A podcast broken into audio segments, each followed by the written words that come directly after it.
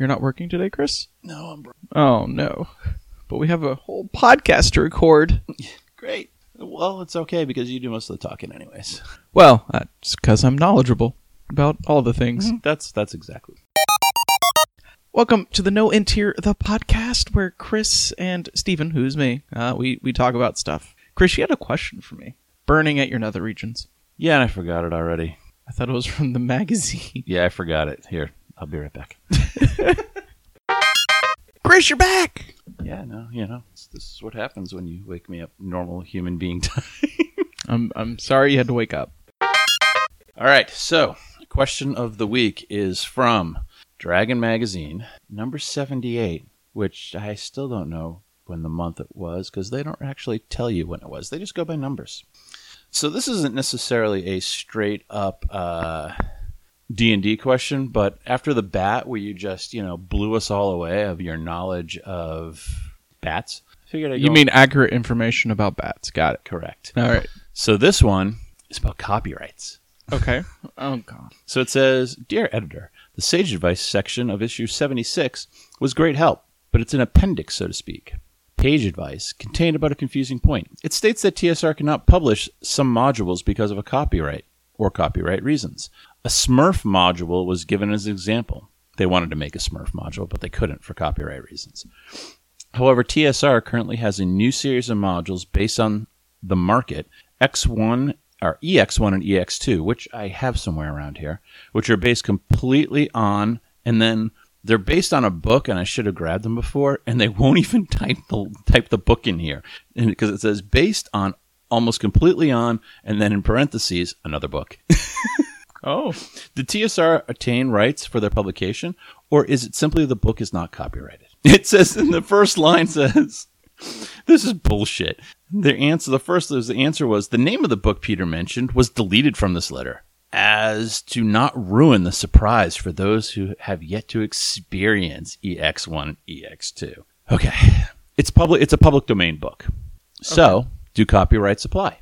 If it's in the public domain, then no, anyone can pretty much work with it.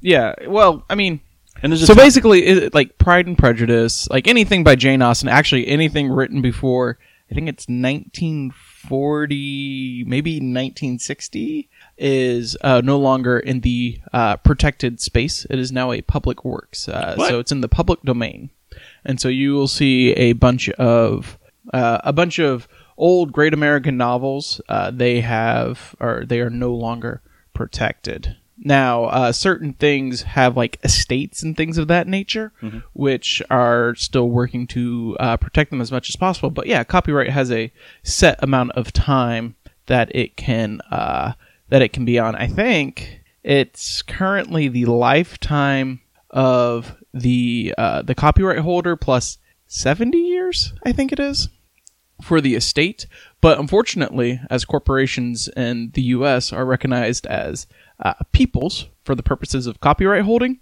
that means they're basically forever, infinite, because the corporation doesn't die. And then when they, you know, whenever they're going to close and stuff, they'll just sell the copyright to someone else, and then that corporation's going to live on. Yeah, I was going to say until, you know, which we're long overdue for the...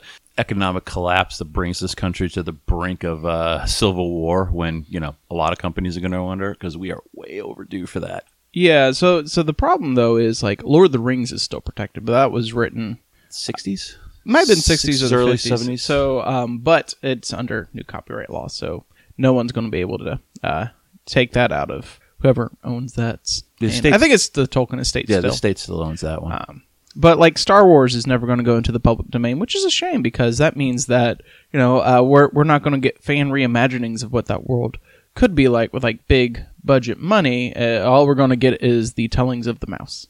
Yeah, no shit. But if... For $2 billion, yeah, they should be able to do whatever the fuck they want and tell everybody else to go fuck off. Yeah. If I'm not highly knowledgeable about copyright and all the things. I have a basic idea, but if you're curious about it, there's a great short video by CGP Grey, which I'll link in the show notes, about how copyright works and the problem with infinite copyright. Okay. That kind of ties into what we're going to do today, because we're going to review... We're pirating a book? Yeah, we're going to review the Essentials Kit, which we'll get here to in a second. The reason I wanted to talk about the copyright issue was back in TSR day, they weren't going to be able to purchase anything from anybody because they made very little money because they were probably still working out of a small office. They may have just moved from his basement. Yes. And them getting rid of the book title, I'm sure that was them trying to cover their asses. Just in case. Yeah, they're like, oh, it wasn't copyrighted. Yeah. So none of that was going to happen. I mean, we've mentioned it before, but yeah, they were sued by the Tolkien estate for using Hobbit. Yeah. But now Wizards has been able to, I mean, the big tie-in that you see with, you know, in the media right now is the starter set that has blown up was the Stranger Things starter set. So they got into a, you know, a good agreement with them. And, you know, they're not, you know, it's not like they bought the works, but they have a partnership deal where they're getting to use. It is an adaptation of Lewis Carroll's Alice's Adventures in Wonderland. Oh, I think there's a Mad Hatter in that one, too. I'll look that up. So, EX1 is called Dungeonland, and then EX2 is The Land Beyond the Magic Mirror. I have that one. And they're for levels 9 to 12. They're written by Gary Gygax, and I don't actually know if... I think Alice's Adventure in Wonderland... Yeah, it was written in 1865. It is definitely in the public domain. That's why Disney makes them. Yeah, exactly. No, I have... Well, I'm going to go back and read EX2. I have that one. That might be fun. Maybe I'll run that one. Can I... have those modules? I'll run it. Yeah. I don't know. That seems fun. I mean, at least I'm interested in what they... Well, God, it was written for first edition, so it's probably about as dry as... Oh, God, it's stereo instructions. There's no little green box where it gives you like a starting point for like... The players walk up to a nice wooden oak door. The building is obviously made of some sturdy thing. No, it's just like players walk up to a door. It is 10 by 10 feet. Yeah, so it's, you know, it's about as dry as those U-series modules. Yeah, it is. All right, sorry. So yeah, we're saying hey, something. We digress. Shocking. So yeah, I mean, now, you know, Wizards is able to go into, like, partnerships with people and use the current day trends.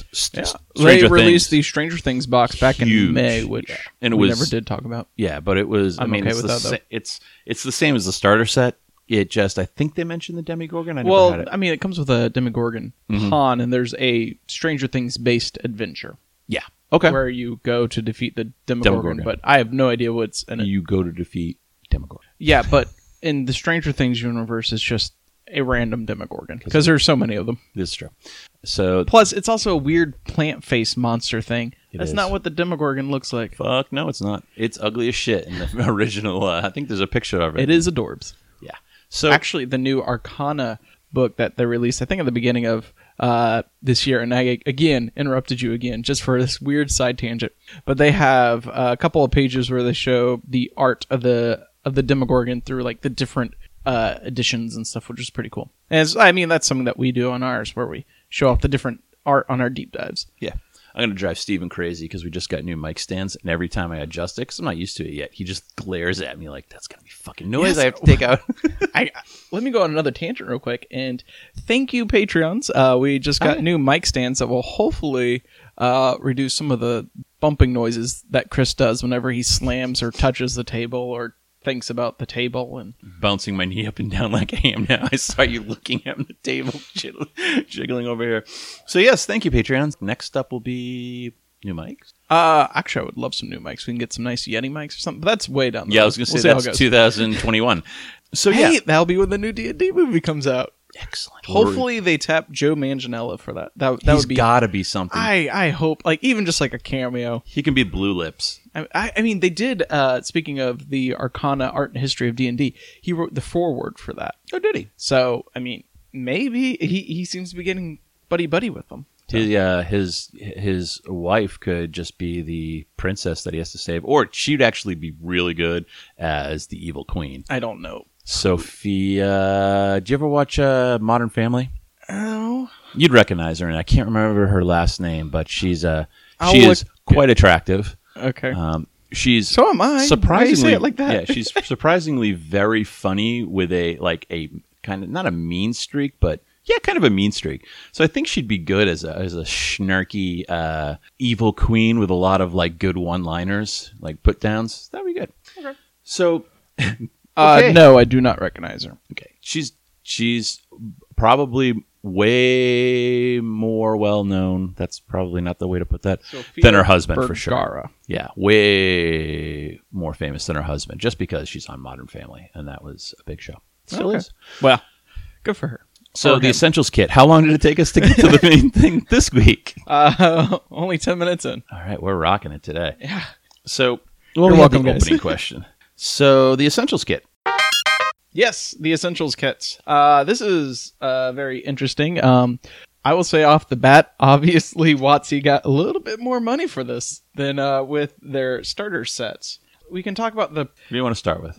Let's start with the periphery stuff. A couple of things that you get off the bat. Yep. When you open the box, the first thing you'll see is there's more materials than there is in the starter sets.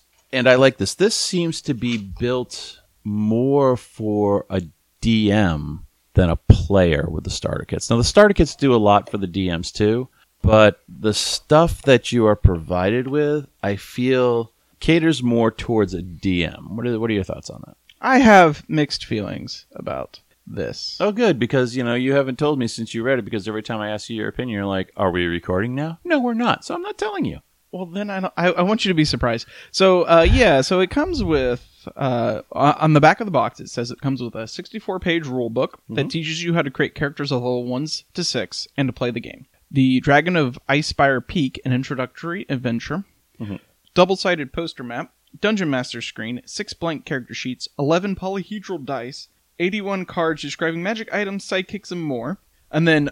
you get a discount code for 50% off the digital version of the player's handbook on D&D Beyond, a unique product key to unlock a digital version of Dragon of Icefire Peak Adventure on D&D Beyond, and then you can also access supplementary content for Dragons of Icefire Peak on D&D Beyond, which isn't anything. I mean, that's just, you get the free version of D&D Beyond, and then you can also get 50% off digital version of the player's handbook, and then also the adventure, without, as far as I know, without having to pay anymore. On D&D Beyond. Right, which we talked about is another great tie-in with a different company. Because, we had the discussion. I never quite realized that D&D Beyond... Did we decide they were owned by Twitch? What did we end up They on? Were originally owned by Twitch, but now they got bought out by someone else. Okay, so that's another good tie-in that you never saw before. Because they're partnering up with them. And D&D Beyond, they are, I will admit...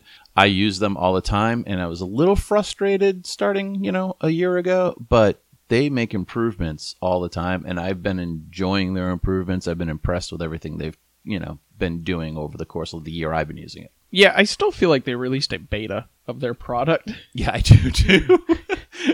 Instead of like the actual product, but I think that's kind of the sign of our times where everyone just kind of releases their beta. Yeah, and then they just keep working on it. Everybody bitches at them, and they're like, "Oh fuck, we forgot to do." Yeah. Except for Windows, which they never should have been doing. I agree. Like Windows 7, yeah, we'll release. It doesn't really work, but we'll send it out there anyways. That's fine. Yeah, and also they give you a sheet where it has all because all of our listeners know that that's a sheet. It's folio work that has the unlock codes and whatnot, and they call it the official Dungeons and Dragons toolset. So, oh, cool. They're definitely getting pretty cozy, and I mean that's a very good move for D&D Beyond from a business standpoint, yes. Where you get them in early with a. I mean, PHB on D&D Beyond, I think, is already. $24 or something. They it was like $30 or something like that. It's already cheaper than the hardcover whenever you go to the store, and then you get 50% off, and it's like, well, why not? And then you also get the adventure for free on there, so it's a good move by them. Whatever. Yeah, I agree. The polyhedral dice, they're fine. They're just little dice, 2d20, 46. People need to write some comments for this. I need a nice set of dice, people. I've been willing to spend my own money on a really good set of dice. I have shitty dice. I will admit that, and they roll like shit. My wife bought you a very nice box. And I use that all the time, but it's just a D20, and it probably cost more than most set of dice. That was a great gift. It was $10. Who did we get that from? Die Hard Dice. Okay. They do a fantastic job. And also, from everything I've seen, they treat their customers very well. Excellent. So if you have a suggestion on another dice company, I've talked to some people on Twitter, and they've had some stuff too. I just want, am willing to spend the money, and I have, you know, my own allowance that I get from my wife every week. So joking, not really. So not to sound like it's not an obstacle, but it's not, I am willing to spend whatever it is to get a nice set of dice. So please give me some feedback on who you think make great dice, and I will check out what you just said, Stephen. So the next thing we get are 6 character sheets. Now, they put these on really nice paper. They did. It's a heavy stock. Yeah, it's good stock. It's probably is that 50-pound cover, maybe. Yeah, you would know all about that. Yeah. This is, I think, where they first stumbled. They don't provide a magic spell sheets, so you can't track what spells you know. They just, it's just the double-sided. Just the character sheet with like the character information, and then on the back of it's like the allies and organization, additional features and traits. There's no spell list sheet. Oh, I missed that. So everyone's a fighter. Yeah, everyone's a fighter, or you get a scrap piece of paper. You also get spell cards, or no, sorry. You don't get spell cards. No, you do not. Yes. So what you get is a bunch of perforated cards, which I'm not actually a fan of these. Really? Well, I like the idea. So what you have, there are sidekick rules. And so you have a 9 cards with 9 different sidekicks that you can have. Which you may be seeing coming up soon in Me's Grand Adventure. On the front of it, you have a nice portrait of what they look like. On the back of it, they have... personality, idea, bond, and flaw. And a little bit of information about them. Nothing too crazy. The artwork on the front is fantastic. Yeah, the artwork is... it's a lot like their style for Tomb of Annihilation. Mm-hmm. Where I don't really know what that's called. And I will say this over... I don't know what the technical term is. Yeah, I will say this over and over again. I think the artwork in this is fantastic. Yes, they did a good job on the art on this set. And then you also have magic items... Which, that's nice. I used to do this for my players whenever I worked at a print department. I got, like, our heavy stock glossy, and I would print it out and, like, cut it down to size, and then whenever you guys found magic items, I would give you, like, a nice thing that you guys could look at. And yeah, everyone bitched at you when you quit that job. Basically quit it to do this almost full-time, and we're like... Where's our magic item? And you're like, I don't have access to a $20,000 printer anymore. How much was that? $50,000. Jesus Christ! So people were sad, but we understand. We got a really good deal on that, actually. Yeah. I'm glad that you did this, so I can sit across from you and listen to you complain to me. But yeah, so it's nice, thick. Yeah, they did a good job on it. Well, I think it could be a little thicker. Actually, my biggest issue that is perforated. So it's not going to have clean edges when you like take it out of the sheet. And so, you know, it's going to be a little messy. Yeah, but they don't and also it might tear when you perforate it out. And I'm a little disappointed in those because I think they had an opportunity to do some cool art in the front of those too. Yeah, because all they say is magic item on the back of it, and they could have done like, put magic item small because you know what it is, and put a cool picture of what it looks like. Yeah, that would have been fun. And like the players can look at it and hold it. But basically, the idea is whenever they find a magic item, you give them one of the cards, and they have like potions of healing. They have like 6, 7 of them are potion of healing, and there's like a place where you can go and buy potions of healing. Right, which is and that's really the only thing you can. Buy, correct? There's you can in this. We'll get to that. But. Yeah, well, you can buy like the regular equipment. You can buy armor, and weapons, potions of healing. Yeah, and then they also have 2 sheets dedicated to the conditions in combat. Yes, the conditions that you can get in combat. They don't talk about exhaustion in the Essentials Kit, which is something that I noticed, but it's probably not that big of a deal for most people. Well, if you go into the If you go through the adventure, I don't think there's any opportunity for them to get exhaustion. Well, if they travel day and night. Except for, you know, something they do that's stupid. But there's nothing that anything they'll run into or monster will.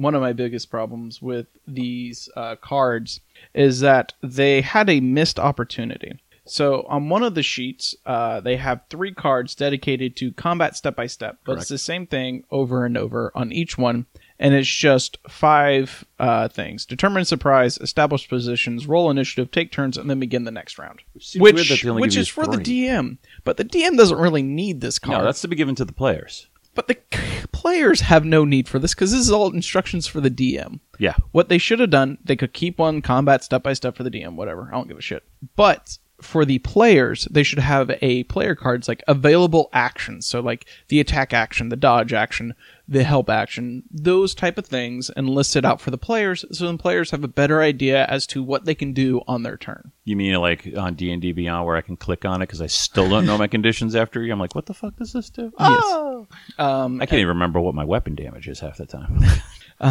So basically they have a combat step-by-step for the DMs, mm-hmm. a combat actions for the players, okay, and then they could do a third one that's maybe like magical effects, or it could be magical, like what do cones look like, what do spheres, that type of thing. Something that's actually useful for the player instead of just three cards that are combat step-by-step. That is, like, it just seemed really lazy right.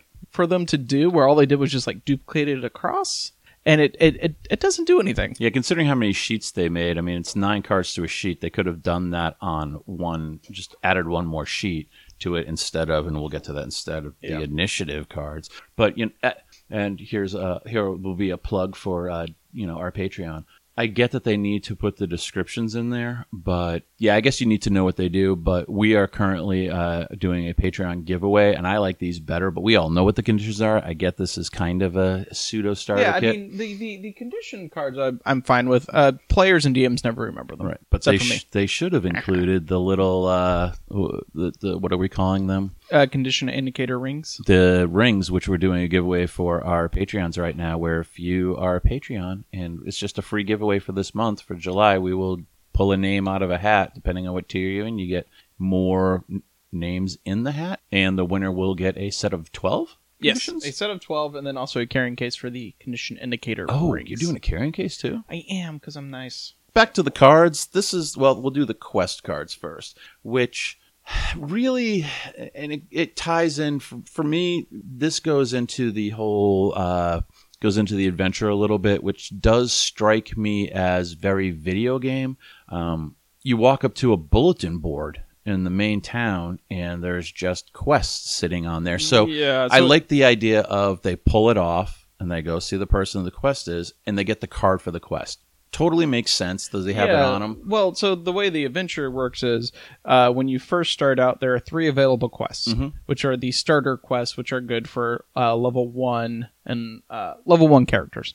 And then after you finish 2 of those first 3 quests, you get an additional 3 quests that you can choose from, right. which are good for 2nd, 3rd level characters. After you complete 2 of these, then you get the last 3 quests, which are the 9 cards that you have. Right. And so those are good for 3, 4, 5. Like right. that type of stuff. Which I think is good. Someone gets the card, and you can just kind of keep an eye on. I mean, as you progress in the game and get a little more seasoned, like I have a notebook for ours, mm-hmm. and when I remember to take notes, so I can take the notes. But if you're starting off in the game, those help a lot, I think. I mean, they're very short. They're kind of, you know, anybody that's played for longer than probably a month shouldn't be using those. But again, they're fun. Well, no, and it allows the DM to have things prepared, and railroad's a dirty word, but it allows them to give set tasks for the players, so the players aren't just running off into the woods all crazy, and then the DM has to come up with improv situations and things like that, which can be difficult for a new DM. And it's not, that's not railroading. That's just giving them the options that they should have at the level they're at. Yeah. Well, it provides direction for players, because they're not going to know, you know, if they're just starting out as well, they're not going to know, oh, we can do this or this and this. Correct.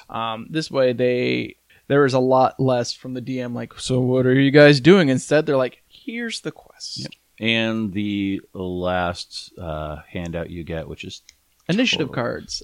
Stupid. That's just a throw-in to me. Yeah, the initiative is not that difficult. I think people treat it like it's this crazy complex thing, but it's really not. It's just you take numbers and you go from top descending order mm-hmm. down. It's not that difficult. Actually, if you have troubles with initiative, I will link my post on how to do initiative correctly. Is that the Angry GM? You've mentioned that before. I do enjoy the Angry GM. I also wrote about it. So. Oh, sweet. But yeah, so it's basically just initiative cards that say 1, 2, 3, 4, 5, 6, 7, 8, 9. This took them 5 seconds to print on a sheet. And yeah. it, it, the idea is that you hand whoever goes first, you hand them the initiative 1 card. Whoever goes second, you hand them the initiative 2 card. Whatever. It's way too much work. Yeah. All right. Next up, we have the mini DM screen. Yes. This is kind of cute. Actually, I really like the artwork on the back. I would like a big DM. I mean, if I used a DM screen, then I would like a big DM screen of this because I think the artwork's really nice for it because it shows. It is, again, goes to that artwork is beautiful. Yeah, so it shows a bunch of adventurers kind of walking through a forest, and then on the other side there is a bunch of orcs and a white dragon, who in the adventure is known as Cryovain. And I know we've talked about, I'm going to keep bringing up the art, but art proves to me that they are, taking the time and spending the money to make it a quality product. It also, to me, says two things. One, that Hasbro finally saying, oh, yeah, you can spend some money on this. We won't, Wizards of the Coast, hey, you're doing great. Oh, you're not just Magic the Gathering? D&D is really popular now? Yeah. Go ahead and spend some more money. Wizards of the Coast is bringing in more money, and they're taking the time to make it attractive. Visualization. It's like you try and tell young kids when they're going out to get a job that when you walk into an interview, for right or wrong reasons, the person is making a snap judgment by how you look when you walk through the door and you're walking to your seat, based on what you're wearing and how you look. You could be perfect for the job, say all the right things, have a great winning personality, but if they've started off with a negative outlook on you, an opinion of you, just because of those 5 seconds, maybe your shirt's not pressed correctly, you don't have collar stays in, you don't know how to tie a tie, your tie's fucking butt ugly for whatever reason, you're starting behind the 8 ball. The art, I think, when you pick up the box and when you initially open the box and you see great art, that sets you right off saying, holy shit, this stuff's beautiful. And it makes you want to look at it more. So anyways, keep going. Yeah. The DM screen has all the information that the reincarnated DM screen has, except it is lacking the exhaustion condition. So I guess they just didn't want to deal with it for the Essentials Kit. Don't have that go very far because I will be using that in Mii's adventures. Okay. And then another little thing that I forgot to mention. It comes with a small little box to carry your the cards that you get, and also I assume you could probably throw your dice in here as well. So that was a nice little thing that they threw in there. The last thing that we should get that we'll get to before we actually get to the Essentials adventure and stuff. It comes with a map, which is really nice, especially if you run the starter set campaign often with the Lost Mines of Phandalin, because it has Mike Schley's map of Phandalin on one side, and then it has a dialed-in view of the Sword Coast, where 1 hex equals 5 miles, and it shows Phandalin, Neverwinter, Coneyberry, the Crags, Neverwinter Woods. Like it is very nice, and it's it's not tiny. It's good. It's decent, good size. It's not full poster size. It's probably like half a poster, but it's good size. I think it's great, and it's awesome that they included it in this kit. It might be one of my favorite things that they include in this kit, actually. All right, so now we are at the main bread and butter of the Essentials Kit: the rule book and the adventure. Here's the rule book. Nice. Good bit of information in here. It's nice. It's clean. It is not. There's a lot of like kind of copy and paste from the player's handbook, which is fine. But they did clean it up where it doesn't have like that heavy parchment look that the player's handbook has. Yeah, it's a lot cleaner. And I like it. And then there's also a couple of new pieces of artwork in here, which are nice. There's a couple of like where they grabbed it from the DMG, but there's a lot of good. Line art drawing in here. So I appreciate that. It's very nice. The one thing I was curious about, because they made a point that you were going to make your characters in the Essentials Kit, was if they cleaned up their rules on how to build a character. Okay, how? Well, they took out a lot of words from the PHB. They condensed it down into basically what amounts to 3 to 4 pages, which... that's fine. I mean, for new people, it's still going to be a little confusing.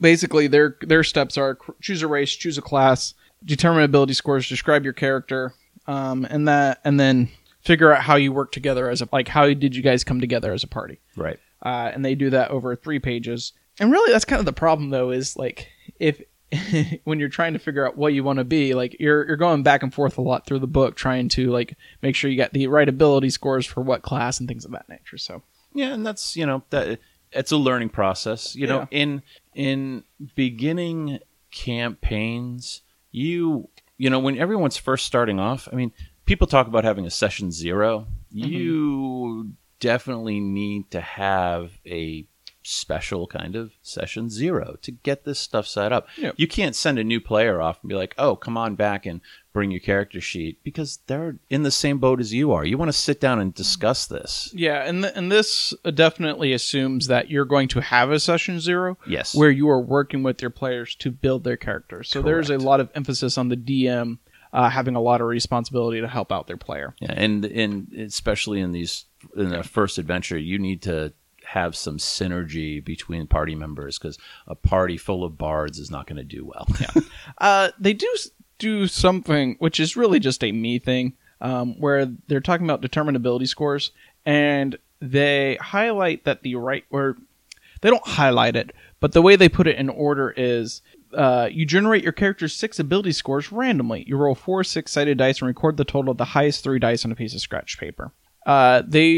They put that first, and then they're like, if you don't like the idea of random ability scores, use the standard stat array, which they provide. I prefer point by standard stat array over randomly rolling for stats, just because I think it creates better happiness at the table, because if someone rolls really poorly and someone else rolls really great, there's going to be that type of like jealousy, that animosity might be towards that person. Well, not animosity, because that makes, you know, like a conscious decision. Whereas, you know, if you roll poorly, it just sucks. Yeah.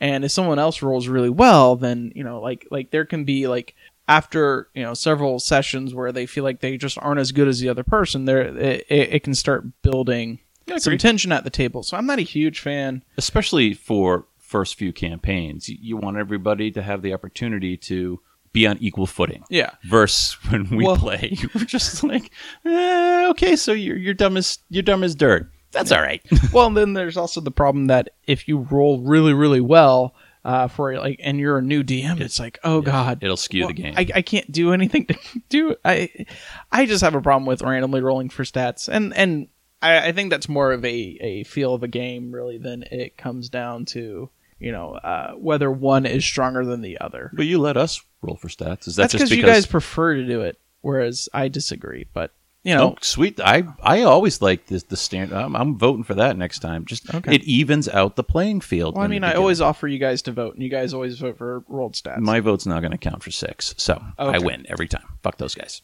That was just a side tangent. They also provide 4 races that you can be. You can be a dwarf, hill or mountain, mm-hmm.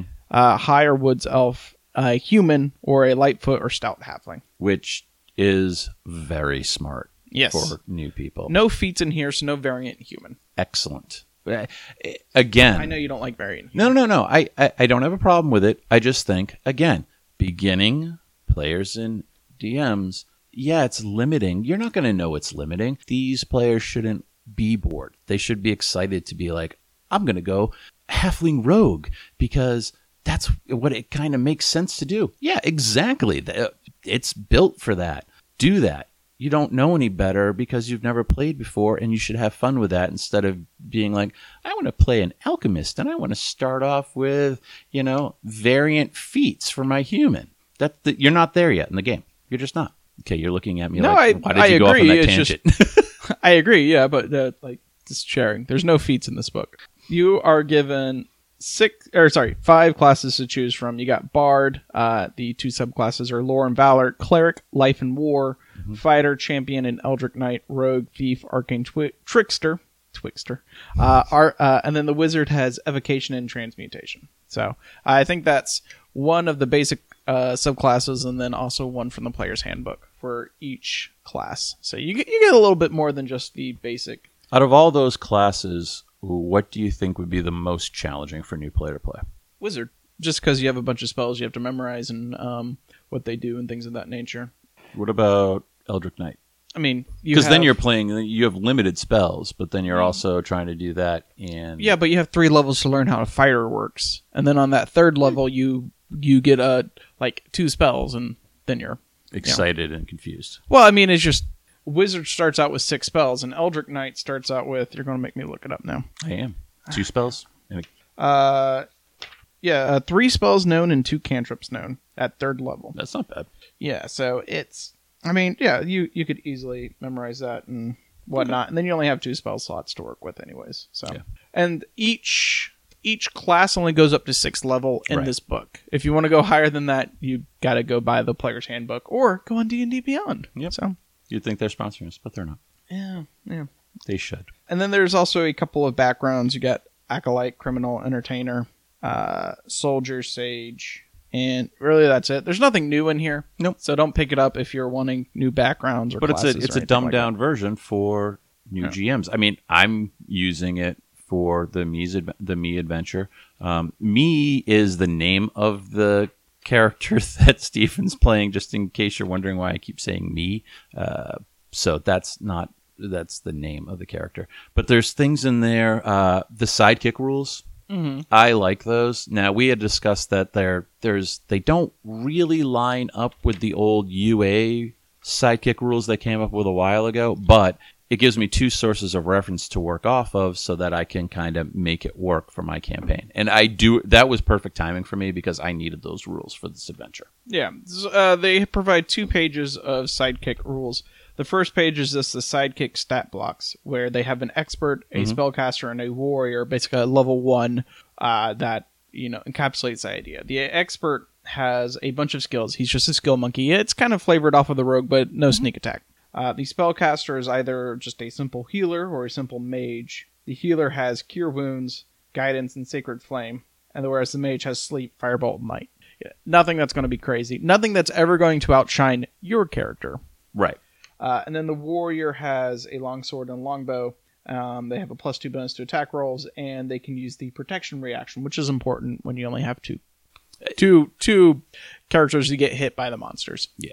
No, and I appreciate sidekick rules because, again, my DM experience only really being with AD&D and like maybe a little 2E was...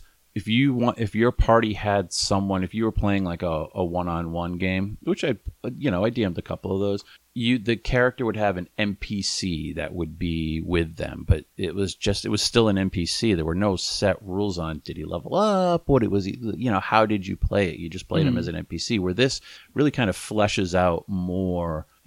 It's not quite a DM's character, but it's not just some random NPC that falls around. The player is supposed to control the sidekick, so the DM doesn't have to worry about it. And then the second page just has how you're supposed to level up that sidekick up to level 6. Right. Nothing crazy, just increase their hit points and whatnot. It's fine. They correspond to the sidekick cards that they provide. I think this is just going to be a me thing. I kind of wish they provided stat blocks for more than just 3 different types, like they provided, there's 9 characters. I kind of wish there were 9 stat blocks, but that would have gotten too much. A little too bulky for that. Yeah, a little too bulky and confusing for like a new DM to just kind of go over and provide to the. Yeah. That's just me. I of course just want more stat blocks. And then the last thing I'll talk about in the Essentials Kit rule book is just the spells. They strip down a lot of the spells that are available. It's nothing... I mean, it's just all the spells from Player's Handbook, but like half of them available for clerics and wizards. So there's no warlock or sorcerer spells, or and there's a couple of bard spells and whatnot. And some I don't remember this because I read that right when I opened the box a while ago. So let's say cleric. Yep. Do you have access to all the cleric spells in the PHP, or do they limit the... They limit, because that would be a huge section to reprint in a book. They limit it to just a handful of spells, which I mean, it does. It helps out new players when they're trying to figure out what they want, because they offer 6 cantrips, and then 9 first-level spells, 7 second-level spells. Oh, that's right. I remember. And then 6 third-level spells. And I remember what I was going to say about this. I don't think it's a bad idea at all for new players. It kind of is a little disappointing, because it's like having access to all the spells is kind of fun because you get to do some goofy stuff. But the spells that they put in there correspond to a lot of the things that they'll need if you're going to play Icefire Peak. Yeah. You know, they're not putting in the fluff spells that they're just going to goof around with. You know, these spells correspond with some of the, you know, the little mini campaigns you're doing in there. Mm-hmm. So I get it. It totally makes sense for, you know, what they're doing in here. I just guess playing for a while now, I'm like, oh, I'd rather take that spell and do something goofy every so often. But it makes total sense. I agree with it 100%. Well, and smart. Then, yeah, and like the wizards, they have probably like double the amount of spells that the cleric has access to, because, right. I mean, that's their primary. That's wizard. Yeah. But I mean, even like third level only has 7 spells available to them. Okay. Of course, they have fireball, fly, haste, lightning bolt, dispel magic, and then fear and major image. I don't really care about fear and major image, but they did, you know, it's stripped down to to some of like the most well-known spells for the characters, so they're not gimping them. I was seeing maybe if they had it on here, but they don't. The back cover has an appendix on it. It's conditions. Still no exhaustion. Yeah. They didn't put exhaustion in here. And then the other thing that they do for spells, well, they don't have any visual demonstrations about what the area of effects of spells do. And I always know that's very confusing for people when they don't have a clear idea as to how that works, but. Yeah, no, and I think that should be our next giveaway. But this is, I think, all kind of focused towards theater of the mind. They never talk about grid-based combat, so. Yeah, no, and But again, I have a problem with theater of the mind, because this is, everything works off of a grid in the player's handbook. And so that's just, again, another personal side tangent that I won't get into, about theater in the mind in D&D. Now, the final main bread and butter of Dragon of Icefire Peak Adventure. Yes. How about you go ahead and give your thoughts first, Chris? Because I've been doing a lot of talking, and I know you sometimes feel like I don't let you talk enough. I'm weeping on the inside. I would if I had a soul. But you're not a ginger. Jesus Christ. So he also loves them, Chris. Yeah. So first, see how it is? No. I just want to say, it is a very nice looking book. And I think they did a good job with the materials they used for the book. I agree 100%. Because I didn't think you were going to talk about the materials of the book. No. Again, going back to art. The difference between the starter set that, you know, my daughter bought for me to get back into the game, which was Lost Mines. It's okay. Can I interrupt you again? What? I just wanted to interrupt you so that I could... This is what it was like when we did the first session of the where I'm DMing. You just kind of were like, oh, and this. I'm like, you're not the DM. Let go of control. I can't do it. You were like, it was painful for you. Anyways, continue. It was not painful for me. You just took too long, and you weren't describing things properly, and you weren't doing things right. Anyways. Go on. Nope. I was just interrupting you to interrupt you. Oh, you're a dick. So the art's way better. The maps, I think, are one of my favorite parts. I do like the boar, right? And like the second page. The maps are fantastic. Clear, clean, crisp, simple enough that you have no problems following them, but at the same time, detailed enough that they are really interesting. And I don't know why they can only do it in these books, but the rooms, you know, if you go into some of the dungeons, and they're labeled A1, A2, A3, whatever. Hey, guess what? On the pages the following pages directly after the map are the descriptions of each of the rooms versus Strahd, where we all got to watch you. Here's the map. Why do I have to flip 20 pages away? Well, not just because the maps were bigger, but they would put all this random stuff in between, which seemed to get confusing. Well, The Curse of Strahd just had so much information. Well, I mean, this was the castle that I was having the hugest problem with. But the problem with Curse of Strahd maps was that they were at a weird angle, and so I was having to figure out which room you guys were in, and like keeping track of that, and then like finding the number, and then because like each level is on its like its own page with its numbers, but then there's like 20 to 30 rooms on each level, and so it was like flipping through trying to make sure I got to the right right thing. What I really should have done, thinking back, was put like little sticky notes where each level was, so I can easily flip back and forth. But yeah, Curse of Strahd, that was a beast of like going through the maps and things like that, and then like you guys were just like jumping around. We'd be and annoying. You guys were like, "Hey, we should split the party," and I was like, "Please no," and. But we did anyways. Yeah. The real reason you shouldn't split the party is because it's more work for me. Yeah, and we die. But the layout, the overall layout of how they put this together is the best I have seen from almost anything in 5e. It's just, it makes sense. Now, granted, it's nothing huge. It's not like Curse of Strahd. I mean, it's pretty stripped down like everything else. But for all those people that are wanting to be new DMs, and you read, on Reddit and Twitter how people are scared to do it. This shouldn't be scary at all. This is so easy to run because the layout is fantastic. And they've struggled with that, I think, in some of the other things they've done. Yeah, and to go along with that, I think any new DM will definitely want to read through it first, and then they'll be able to run it easily. That's common sense, but hey, I wouldn't do it. Yeah, but an experienced DM, without reading it, could easily run these adventures. Yeah. Like, all they would need is, 2 minutes to read the setup paragraph, and then they could easily just run it from there without any problems with it, without even having to run ahead. Right. Which I think is a strong point for this, and you yeah. I'll get into it later. I agree 100%. Even more than the starter kits in the adventures that have been in the other starter kits. It is really, they do a really good job of setting this up for a new DM. It just, the opening pages give a good amount of description, what you need to do, there's nice, they make it easy. And again, going back to what I said before, you see these things where people want to DM and they're intimidated by it. Number one, I don't understand that. No one should be intimidated by being a DM. Give it a whirl. Just don't play with dickhead players. Don't play with people that are going to interrupt you every time because they say you're doing it wrong and can't give up control, not mentioning names, Steven. But stop looking at me. I am judging you with my eyes. Okay. This should put you at ease. Now, granted, hopefully you're playing with some new players because 10-year veteran's going to probably want to do this.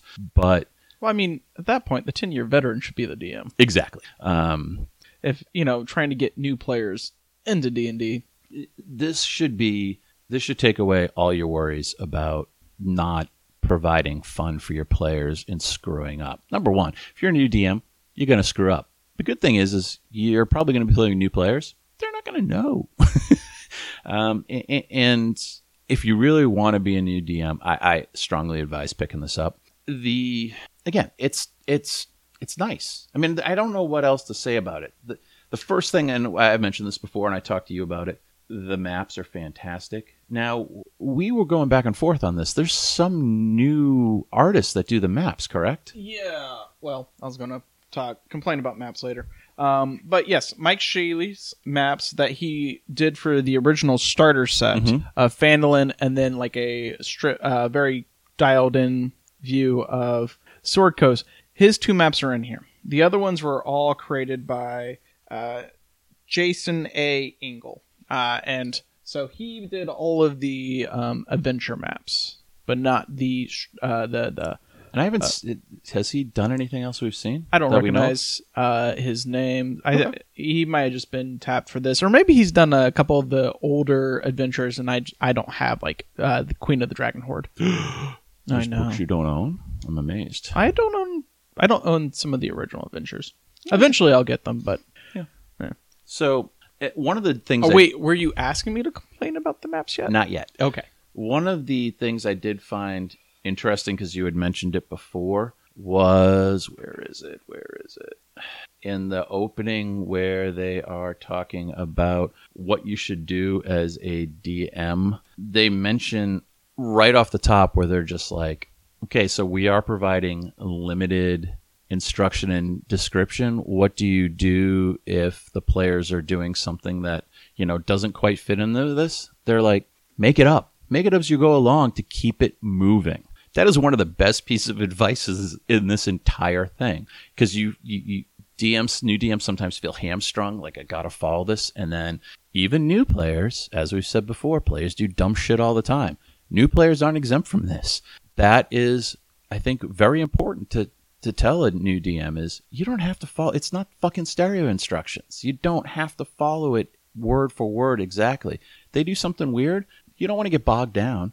Just make something up. And to your point, yeah, new DM have to read through this so you can maybe have in your head being, what if they do? I'll just wing it, and I have a base idea to go in, and that works. What are you looking at over here? You're making me paranoid. You keep looking at the mic like I'm not close enough or whatever. I'm looking at you. You're judging me. We're talking. You're judging me. I'm looking you in the eye. I'm sorry you don't like looking directly in the eyes. I'm sorry. Yeah, you know, in the prison yard or any big city on the East Coast, that means you're going to fight somebody.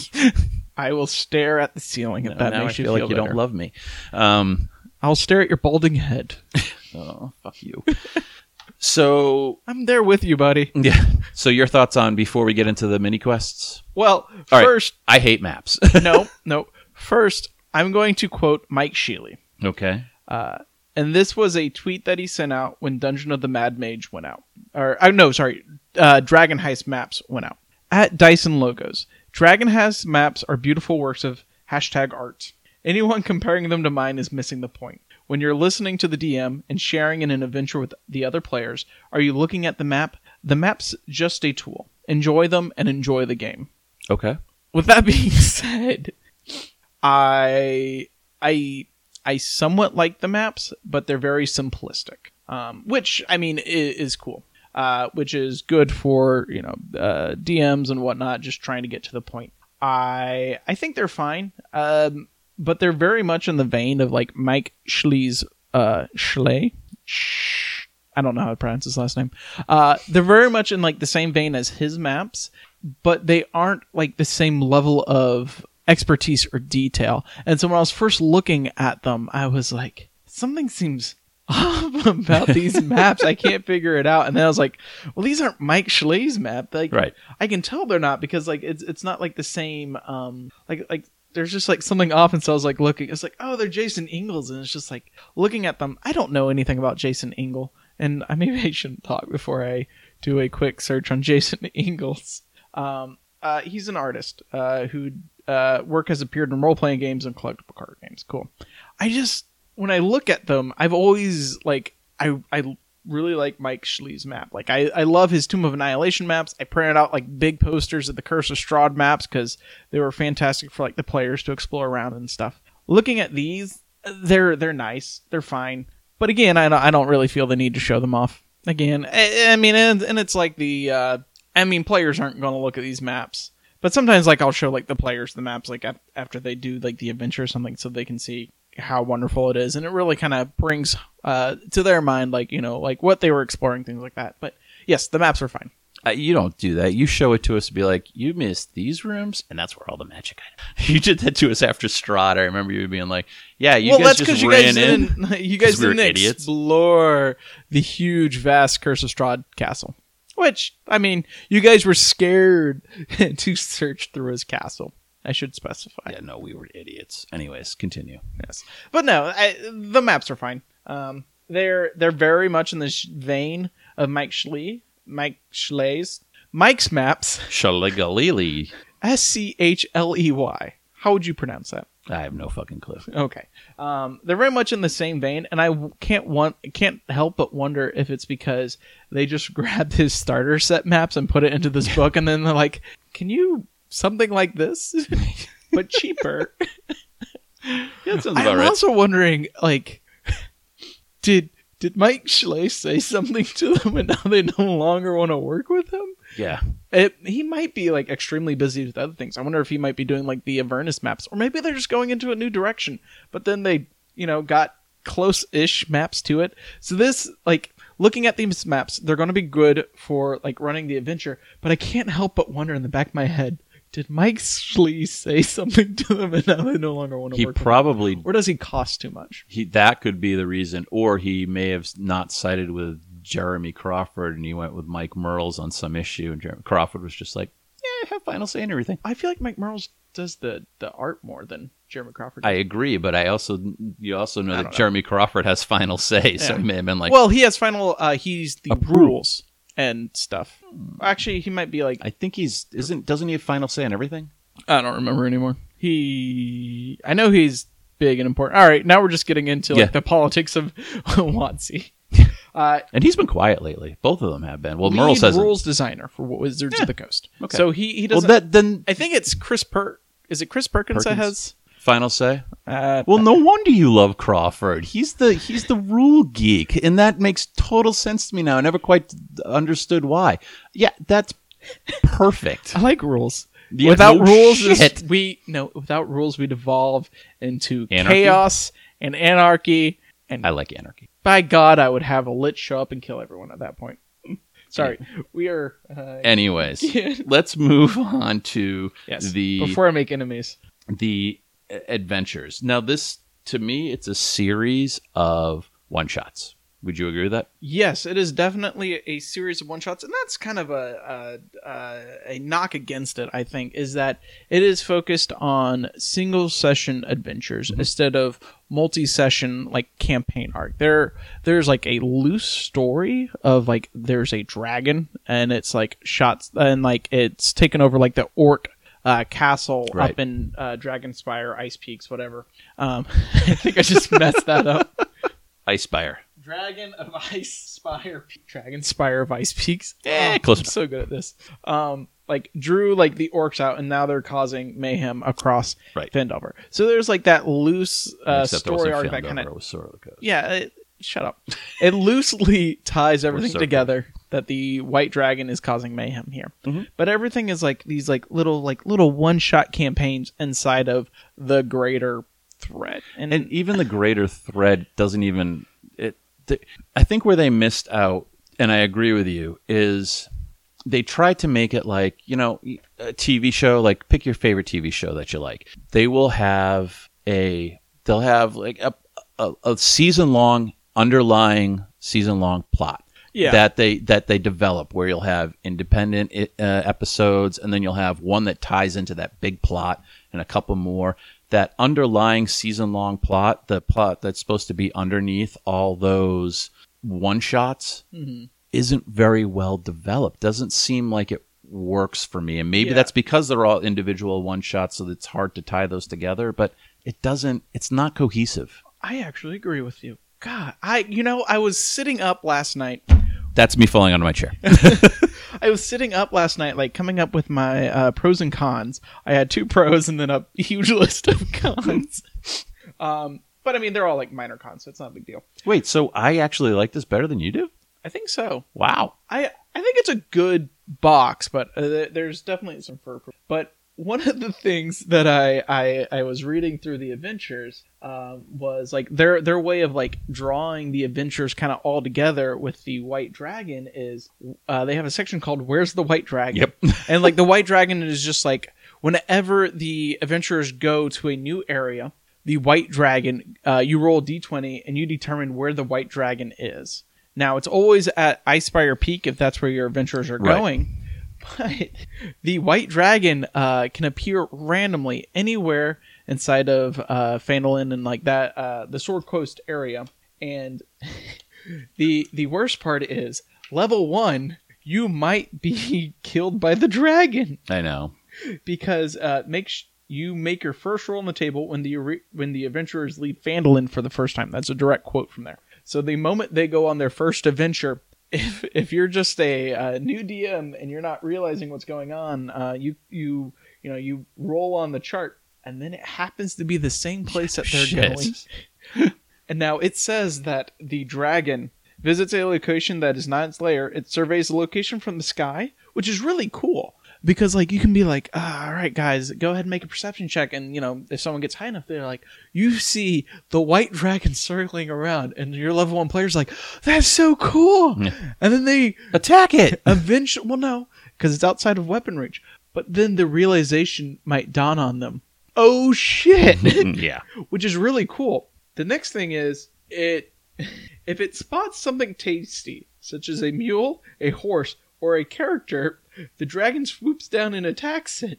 Once the dragon kills something, it grabs the carcass and flies off with it. If you're a new DM, and you're not maybe thinking ahead of what's happening, the dragon might just swoop down, bite a character, instantly kill them, and then just swoop away with someone's new character, which I thought was a very funny way of describing tying in the white dragon. I think that they should have added like a small warning with the where's the white dragon thing. Like, if your characters, like your players are like low level, the white dragon will murder the fuck out of them. And to be careful. Swooping down means death. Yeah, well, I mean, it does, like, they do specify if Cryovain loses more than 10 hit points in battle, the dragon disengages from combat and retreats to its lair. So you need to roll higher in your initiative to hit it. And I mean, they have, young white dragon, 133 hit points. Jesus Christ. 10 hit points doesn't seem that much to make it run away. But I mean, that's just a me thing. Yeah. But yeah, the average damage of its cold breath is 45. On a DC 15 con save, you take half. So that's a TPK first level automatically. And I know I'm just thinking of like the worst case scenario for the Cryovain and like it just like running away after only 10 hit points and things like that. But I swear to God, every day, at least once a week on D&D, the subreddit D&D or D&D Next or something like that, there is someone asking, why is the starter set, like, the goblin attack just TPK'd there? And it's just like, new DMs need a little... Maybe I'm just being negative, but I feel like new DMs need a little bit more hand-holding than just, good luck, it'll run away after it's dropped 10 hit points. I don't, like, you know, I forget all the time how much HP you guys have. And I've been DMing for a long time. You guys are like level 5 or 6. And I'm like, you're still not dead yet? God damn it. Which is why we're like, yeah, can I have that fucked ring, please? Does that tell you how hurting I am? You're fine. This is supposed to be easy for you. You're supposed to be able to take a fireball to the face. Here's 5 more. But yeah, so I'm a little concerned with the white dragon. I think they should have said something like, if you roll on their location and they're like, they're below level 3, then it merely like they see it like circling around, but it does not attack them. Because I'm a little worried for new DMs that they might get a little excited wanting to show off like the abilities of Cryovain on the players and accidentally kill them immediately, and then just be like, I didn't mean. Can we retcon that? Yeah. See, especially after they spent so long working on their characters. See, and I was kind of going a different way. Similar but different. I was thinking, so those first 3 adventures that they can do, where they're what, first, second, third. After they do 2 of the beginning adventures, then they can get to second level. So they specify, which means that they do milestone leveling in this, right? They say, I know. We'll talk about that in a second. So in those adventures, at some point they see the dragon. It's flying around. It's not going to attack them, but they see it, so they get the flavor of the dragon. Yeah. So, and then in the next set of 3, when they're a little higher level, it can attack there, but then again, the whole 10 hit points, it'll immediately run away. Yeah, exactly. Like a wuss. So they will see it and will have a little taste of fighting it. And then on the last 3, then they, it's expected that they go hunt it down and kill it. Yeah. So that the dragon flavor, which sounds weird to say, the flavor of the dragon, either way, it sounds weird, that they get a piece of it on each one. Again, it's that common thread, the long play plot line. They get a piece every time. You don't have to worry about TPK and the second mini adventure. And I get what they're trying to do with it. They're trying to make like the world feel alive, but I think that they should have written something that was a little bit more for the DM. Like, hey, every once in a while, like they can see like Cryovain over there, and whenever they go to the city, maybe like roll on this table, and there was attack at like this location. So it makes the world feel alive, but it's a bit more controlled than just it attacks a character for its tasty treat, and then it runs away with its carcass. Like, I think that might send the wrong message to a new DM. And there's one really sad person sitting at the table. Because now as a new DM, you're like, oh, what do I do with this guy? Yeah. I think that they could have written that a little bit better. I agree. But, I mean, that's also a minor thing, and there's only going to be probably one out of 100, 200 people that run this where they TPK their party on the first adventure. Yeah, you would hope not. Oh, so, no, it's going to happen. I'm so tired of seeing those threads. I know. It's like, God, common sense, people. Well, I mean, it's difficult. You're learning a whole new system. You're really excited to show off, like, the final boss and, like, show its abilities. And, you don't know everything that can happen. And yeah, but I guess new DMs have been players most of the time. But, I mean, like, well, sometimes it's just a brand new DM that has never played in the system before or has never played an RPG before. And so, like, they're just getting into it. And, like, I think that's what the Essentials Kit is geared to is brand new people that have no experience with tabletop role-playing games because that's the way it's written. Yeah, so you have a group of 5 or 6 friends that have never played. Yeah. So and high school idiots and middle school idiots and college. And right, so one of them has to draw the short straw and be the DM. I don't see it as being drawn to short. Or they have an egotistical control freak that has to be the DM. Wait, not looking at you at all. My eyes are like looking away from you. Yes, right now. But your words are looking at me. Yeah, they're cutting. Yeah. But I mean, like the DM's just going to be like, well, that's what it says in the book. It's supposed to, and it's just I think they should have written it a little bit clearer to the DM instead of just it attacks a character. Like, yeah. In other words, you know what? Maybe this is a good time in the book to explain rules how as CR written. Works. Yeah, CR works. Rules is written as, rules is intended as don't kill the party. And that's really, I'm going to, it's a minor nitpick, but I think it has a big ramification for the adventure. It totally does. Even if it's only a minor nitpick with how they wrote it. I agree. Because, even, a DM that has run, a couple of adventures and has a little bit, 2 or 3 months of experience under them are going to look at that and be like, okay, yeah, I understand how this is going to work. Brand new DMs are not. Yeah. Okay. And I just have a little bit of concern for that. Yeah. All right. Before we skip forward, because I'm looking right at it, because it's in the kind of the same area, the leveling up portion of it. Yes. I dislike it. I dislike milestones because I think it is training DMs to inadvertently be bad DMs. I must touch everything. I know you're looking like, stop it's okay, touching the mic. I smacked the mic. I can't. And I shouldn't say bad DMs. Milestone leveling has its moment. Yeah, I don't like experience it. Points are has been proven to be... it's more of an incentive. Is it funner or more fun?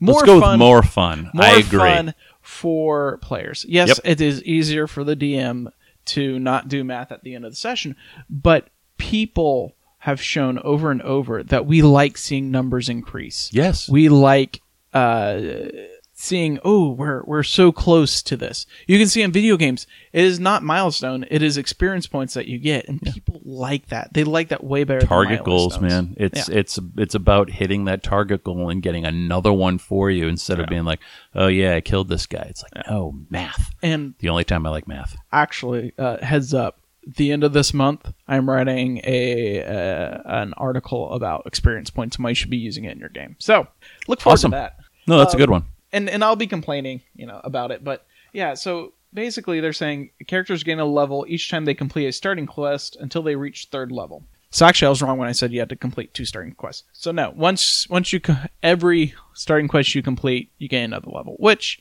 I mean, that's how I like to run adventures anyway, where like first level is one quest. Right. And then, it's like one session because, you're just learning how the class works real quick, and then after that, you need to start getting some stuff, because otherwise it's going to be boring. Yeah, you can't be level 1 for a long time. That's boring. Yeah, and so, and I see all the time where it's like, players are like, I just don't know when we're going to level up, or, yeah, we've been playing this campaign for 5 years, and we finally hit 6th level. I'm just like, what the fuck? Yeah, I don't get that either. I mean, I know it provides better control for the DM. Sorry. No, I agree. I mean, at higher levels... I'll use our campaign, the Tuesday campaign, for example. I feel like I've been level 5 forever, and I'm never going to get to level 6 because it's incremental. Mm-hmm. And is that, it's not frustrating, it's not annoying, but it's just like, come on, I want to get there. And to your earlier point, yeah, I may want to be there now, but D&D is in the game of Amazon where you have instant gratification because your shit comes the next day, because you're too fucking lazy to really have instant gratification, which means you drive to fucking Target and buy it. Mm-hmm. But the anticipation, I know sitting at tables, people, as they get closer, get excited because they're starting to look ahead a little bit in between sessions, like, oh man, when we make that, I'm going to take this spell, or I can't wait to grab, I'm going to, you start researching your feats that you can take because you get excited for it. It kind of builds the suspense and excitement for what's going to happen next. Fuck, Steven, can we get to level 6, please? I mean, I explained to you, like, whenever I give out experience, like, I tell you guys, oh, you got this for that. Right. And then if, you know, I also give experience, a little bit of experience points for completing adventure type things. And so, like, you guys get experience for a wide variety of things that most people don't give out experience for because the book doesn't tell you to, but it should. It did. I agree. I agree 100%. I could complain for hours about experience points. So you will, so you'll have a really long article for next Monday. 2 Mondays. 2 Mondays from now. That's right. Yeah. So I guess, did you have a favorite? Or were you going to look at something else? I don't like that they are starting DMs out with milestones. I agree. It sets a bad precedent. Yes. All right. Puts a bad taste in my mouth. Let's not talk about every single one of these fucking mini quests. Did you have one that you liked the most, or one that you felt that fell short? All the quests are pretty simple. There's 9 main quests, and then there's 2 or 3 quests that can just happen over the span of the adventure that are just kind of ignore those. Yeah, there's like the overarching plot of Cryovain the White Dragon and getting rid of him from this area. Right. Which, I mean, everyone wants to kill a dragon. I bet I still think their development could have been better on that. It is what it is. I personally like the Lost Mine of Phandelver's Green Dragon way more than I like Cryovain because it actually had personality, whereas Cryovain doesn't have any personality. Yeah, it just flies around tries to kill you. Yeah, or like, sheep. Whereas the Green Dragon interacts with the characters and it's like taunting them and things like that. And then there's also kind of a subplot for the orcs where there's the yeah, that was another piece that I felt could have... They're involved in a lot of stuff. I mean, and there's a lot of little things that they can do. Like, when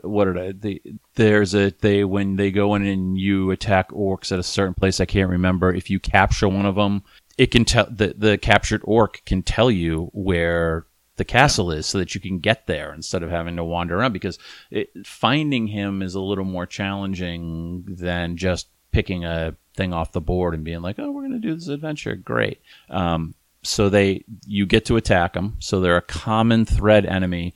Plus, they can provide information. And there was a little more color to them. I wish there were some goofy, stupid orcs that you could run into that would like be silly and talk to you more, and like you said for the green, a little more taunting, Yeah, well, and like all like the orcs are described as they attack immediately until they die. Exactly. It's just have them like yell at you and say goofy shit, and they're going to attack eventually, but the first level characters running into some orcs, they might even just be like, you're not even fucking worth our time, and start walking away from them. Who knows? Well, and yeah, so there's like the orcs are the subplot of this adventure. And then there's the Anchorites of Talos. They're summoning a big boar of death. Which is a badass picture. There's a really cool picture of it. But they are... there isn't a whole lot of information about their... I mean, the orcs are driven out of the castle that Cryovain takes up. And then they meet up with like the Anchorites of Talos, who is an angry god, and they're like, all the Anchorites are half orcs, and so like they're like clerics to the orcs, and they're just furthering the goals of it. Again, it doesn't... they're just there doing mayhem, and they're just kind of like put in there so that there's like a minor villain to encounter. And I get that they want to keep it short, I get that they want to keep it simple, and they do a good job at that, but maybe we're looking at it through experience player DM glasses, but it feels like it should be fleshed out a little bit more. It feels like they could have a little more fun with it. But as I say that, I do realize why they aren't. I mean, you can get bogged down in stuff like that. Yeah. So for this, sure, I guess it does make sense, and it fits with the theme and how the book should be viewed and run and looked at. But I guess there's nothing saying that, you know, if you're an experienced DM and you like the stuff in here, just adapt it to what you want. Add the flavor to the orcs. Develop more of a backstory than that, oh, they were just kicked out of their castle. You know, there's a lot of opportunities for backstory in there. Tie the adventures into each other a little bit more. I think there's an opportunity, if you wanted to use this for a campaign for a more experienced group of people, go for it. But going back to what I before, it shouldn't be judged based on that. For what the book is supposed to be used for, they did a good job. Yeah, and I agree that they they did a good job. And there's even a section at the end of the adventure where it's like, what do you do next? And they provide like their bunch of different of their adventures, and you know, explain, you know, a lot of people like making their own home games and homebrew ideas and whatnot. Mm-hmm. Though, do you want to say a moment about the Gorthok? The Thunderbore is what the Anchorites of Talos are summoning. He's CR6. And I really want him to be CR5 so that Cryovain is the strongest opponent that they fight in this adventure. Yeah. Yeah. That does seem a little odd to me. Yeah, because they're both CR6. I would prefer if it was Cryovain that was the strongest thing that they fought. Now, they are, you know, ideally going to be level 5, level 6 by the time they finally face Cryovain. But still. Yeah, I agree with that. I just think he should be the strongest in the force because he is the one that drove the orcs out. If there's something that is his equal, then... I mean, yep, meh. And they do, the end of the book, there's a couple little other tidbits like you talked about, but moving into the stat blocks, smart, you know, and they set it up where things you're going to run into, you don't need the books. Mm. Everything they need is for the monsters and the NPCs and so on and so forth is in the back of the book. I love that. Mm-hmm. Good pictures so that you can give descriptions to your characters. Great. I think that's fantastic. We were talking about adventures and then we got distracted. Yeah, we were. The adventures are really nice. They are at most 3 pages, really. Actually, there might have been a 4-page one in there. But it was nice that they, you know, kept everything to 2, 3, maybe 4 pages for each adventure. So it was very easy just to have the section in the book that you're at and then you just go back and forth looking at that. There is the problem that some of the monsters cast spells and things of that nature, but the spells aren't listed in the adventure, so you're going to have to ask your players who are using the rules book so that they can look at their spells for the rules book back, so you can look at the spell and figure out what it works, and then you hand it back to the part. Like, there's going to be a lot of back and forth with that because I missed that. Yeah, the rules are only in the rule book, and then there's nothing in the adventure. So you, the DM's going to have the adventure book. Assume that the players are going to be holding on to the rules book because they need to know how spells work. But whenever there's like a rules question or how spells work, the DM is going to have to grab it from them. And that was one of the missteps I think that they did with the cards. They should have done spell cards. They should have. I mean, there weren't that many spells. They could have easily, you know, maybe 10 sheets of just spell cards, and they could have done like smaller cards for the spells. And that way, it's just. You hand it to the players. The clerics can put all their spells out that they can learn, and then they pick a couple that they can prepare, and then they go. The rest of it goes in the pile, and there's less back and forth with the rules book. Oh, that would have been a great idea. Yeah, and no, that's what I like. And you know, even take the initiative cards out because again, they're meh. I don't know off the top of my head if all the spells they listed in there was like the basic spells, but some of the class options were not like the basic. Right. Class options, but provide to the players like a code that they like that could work up to like 6 times that they could put into D&D Beyond so that they could have access to all of those extra class options. Oh yeah, that way they, you know, they have a chance to that. I mean, this is a good opportunity for D&D Beyond where they can just go in and add everything in there, but they're limited up to level 6 until you know they buy like Player's Handbook or something like that. Yeah, no, they could. You know, the code could be for that. And it's just a separate section, so they have access just to the things that are in Icespire. Mm-hmm. And that would be a good idea because if they just have that information basically on access to it, then they are going to be more likely, I would say, to probably buy the player's handbook and stuff directly from them if they like, you know, what the interface is with it. Yeah. Yeah. Right now it's just, you know, a copy of the player's handbook, which the DM's probably going to get, but then the DM has to tell the players how things work with the player's handbook. And I think that was a bit of a misstep with the rules book and the adventure book, that there should have been something, because there's going to be a lot of back and forth with that rules book if that's all they have.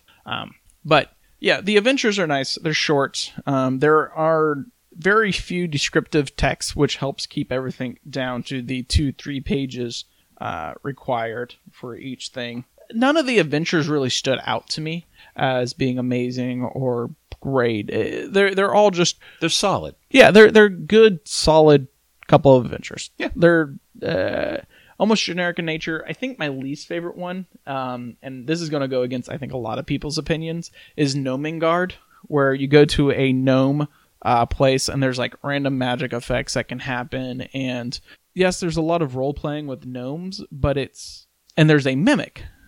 Spoilers. Of course, there's a mimic eating the gnomes, and so you know it's kind of an investigation. But I was reading through it, and it was the least interesting one to me, even though I think it was set up to be one of the more interesting adventures to run. I kind of disagree with you on that. Yeah, I think I'm gonna have I get it. Yeah. I understand why you're saying that, because it didn't, again, as a fit.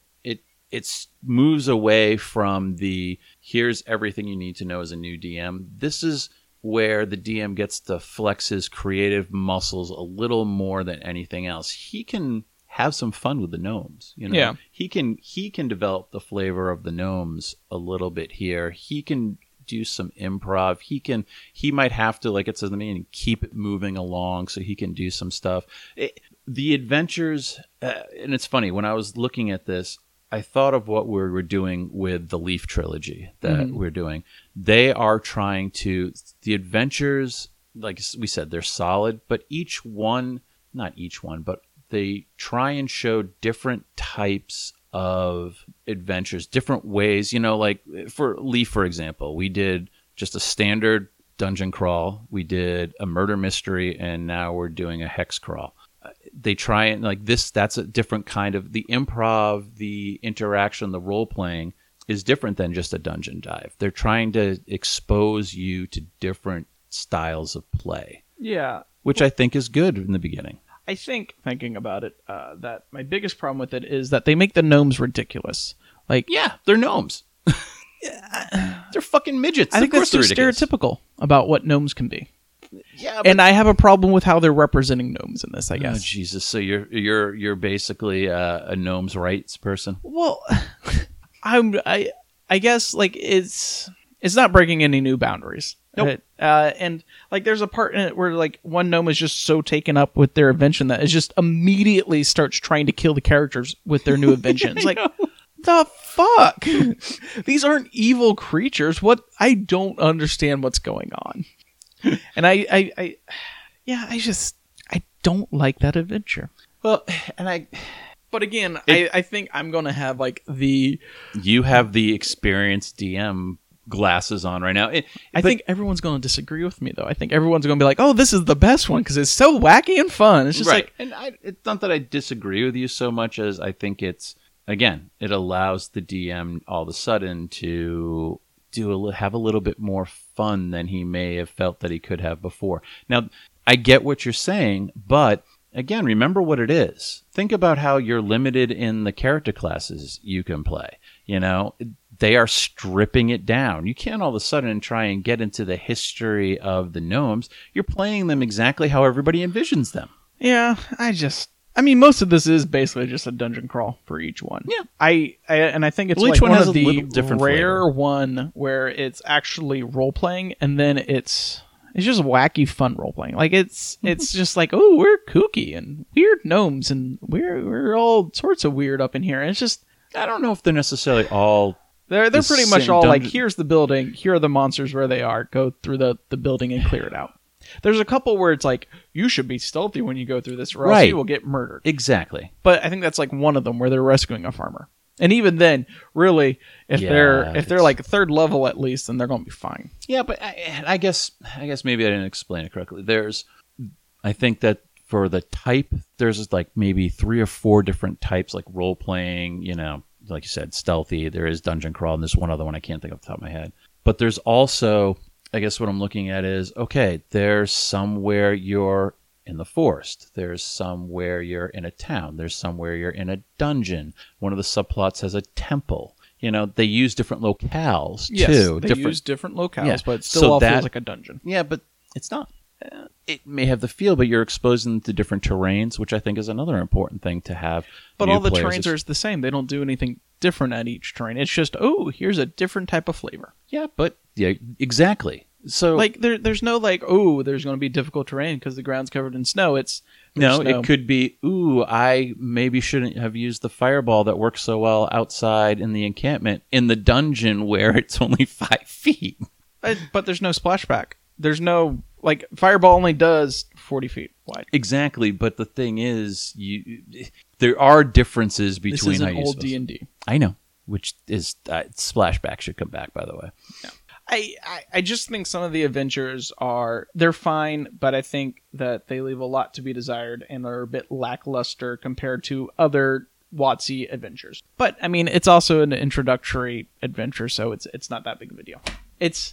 If I had to choose between the starter set or the Essentials Kit for someone to pick up, I would tell them to get up both, run the adventure of the starter set, but use a lot of the materials from the Essentials Kit. Okay. All right, so... Because I like that the adventure for the starter set feels more like a grand adventure that someone's going on, whereas the adventures of the Essentials Kit just feels like a bunch of things that are just like thrown together, and then there's apparently a white dragon flying around sometimes. Okay, I can see that. I personally think that this one for a beginner, especially a beginner DM, really makes it easy. It limits the amount of fear and intimidation a DM could go in to run it because it's, again, it is a bunch of mini quests. So they could run one, DM can go back and be like, I've learned from my mistakes and move forward. Yeah, or trade off on being the DM for each adventure because it's like set kind of contained things. Yeah. So yes, Now I guess here comes the big question. Is it worth, I got this on Amazon, $34, $34. Well, that's because someone was reselling it. If you go to Target, it's only $25. Oh yeah, that's right. I did get it from Target. I actually did because Target had the early. You were release. Looking on Amazon where someone was reselling it. Right. We had the conversation, and I ordered it and then had my wife pick it up from Target. Got it. Yeah, and you're right. It was $25 and change. I think after tax. $24.99. Yeah. So after tax, it was. Well, actually, it says adventure on the front cover of the Dragon of Ice Spire. You'll get it. You'll get there. Adventure book. It says adventure, singular. I want that to say adventures, plural, because all it is a collection of a bunch of one-shot adventures. I agree with you 100% there. All right. Sorry. Is it worth it? For 24 for $25? Hell yeah. Okay. I would drop $25 on this. No problem. I really like the Phandalin map. I think this is the map for Phandalin is great. Yeah. Because on one side of it, like this is just like player facing. You can unfold it and you can be like, all right, you guys are in Phandalin and you guys are going to make your way over to Coneybury. And like they can see like the path that they're going to take along the Tribor Trail. And like they can be like, oh, actually, I want to go into the forest over here. And there's also on the other side of the map, it's Phandalin. I think that's fantastic. Yeah. It's a nice prop. Exactly. And so, I think what I already praised it before. You did. You really like, you're a maps and rules. Yes. I can't draw them, but I really like them. So I would say that for the rules book and the adventure itself... Adventures. For Ice Spire, Peak Adventures. Yes, thank you. I would say, if that was it, I'd be like, yeah, I guess it's worth that amount of money. I mean, I would feel like you could get, the Ice Spire Peak Adventures on D&D Beyond for like $9.99. You know what I mean? Like that's what it would cost there. The rules book is good. I think what pushes it over for me to say, yes, go ahead and get this, because especially if you're, starting off, is all the little add-ons that they threw in there because they did such a great job on them. The, like you said, the map, which you love. Yep. The, the DM screen for a beginner. Beautiful, decent layout. It's great. The cards are fantastic, and they spent the time to even down to the little details like we talked about before, the heavy card stock that they put the blank character sheets on. Those little things, for me, push it over the edge where it's like, fuck yeah, it's worth the money. Because I think it will draw in people. They're like, oh, this is great, because they see a quality product that'll make them want to buy a player's handbook and then be disappointed on how it's laid out. Yeah. Well, I think the only concern, I mean, for $25, I would have liked if they had done spell cards or something like that to warrant the $5 difference between the starter set and the Essentials Kit. But I think it is a but they give you solid product where you have a lot of cool kind of peripheral type stuff to go along with it. You get $1 dice with both sets. Ooh, yeah. Actually, you get more dice with this set than the starter set. That's right, you do. I am curious though if they're going to drop the price from $25 down to $20, because the starter set is $20, and when people are looking between the two, I was like, I just want to get into D&D. This one says starter, and it's cheaper. I'm going to go with this one. That's a good point. So I'm curious as to what they're going to do with that between like the Essentials Kit and Starter Set, because Essentials Kit kind of more sounds like it's for people who have played this before. The Starter Set is for people that are just getting into it. So I'm curious as to how they're going to marketing. Yeah, like market it, and especially with one being $5 more than the other one, new player, like brand new DM, brand new players are going to be like, I think we're supposed to get the starter set because it says starter. Well, I think it maybe is something as simple as, okay, we have the starter set, and then they threw out the Stranger Things starter set. Yeah. And was there a third starter set? No, this is the third. Okay. So they may have been like, it may seem like we're trying to do too much of a money grab, so we'll give it a new name, even though it's the exact same fucking thing. Well, maybe it should be like beginner's box or something like that. Yeah, there you go. I think that would have been better for the new things, because then people are like, well, I'm a beginner, I should do this, and starter set, maybe that's something else, and it's a marketing strategy. I agree with you on that. I don't know, with it being $25, where it's like all other starter sets are like $20, I'm like, they may drop it, but you do get more, but they don't, and it's only available at Target for right now until September, when it goes to everywhere. But still, it's just like well, you'll be able to get it for $20 on Amazon, because they can just buy 8 million of them and sell it for whatever they want.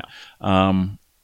But here's the thing. I would rather buy this now with my experience than spending, how much did how much does Saltmarsh cost? It's $50 from game stores, and it's probably like $30 to $40 on Amazon. Yeah, I'd rather spend my money on this than buy one of those books. I just would, even right now. I bought this so we could do the review, but I'd spend the money on this versus buying Dragon Heist, for crying out loud. Well, yeah. Or I won't go into that one. Yeah. I still have feelings about it. So, yeah. Even though it's been a year. Yeah, no shit.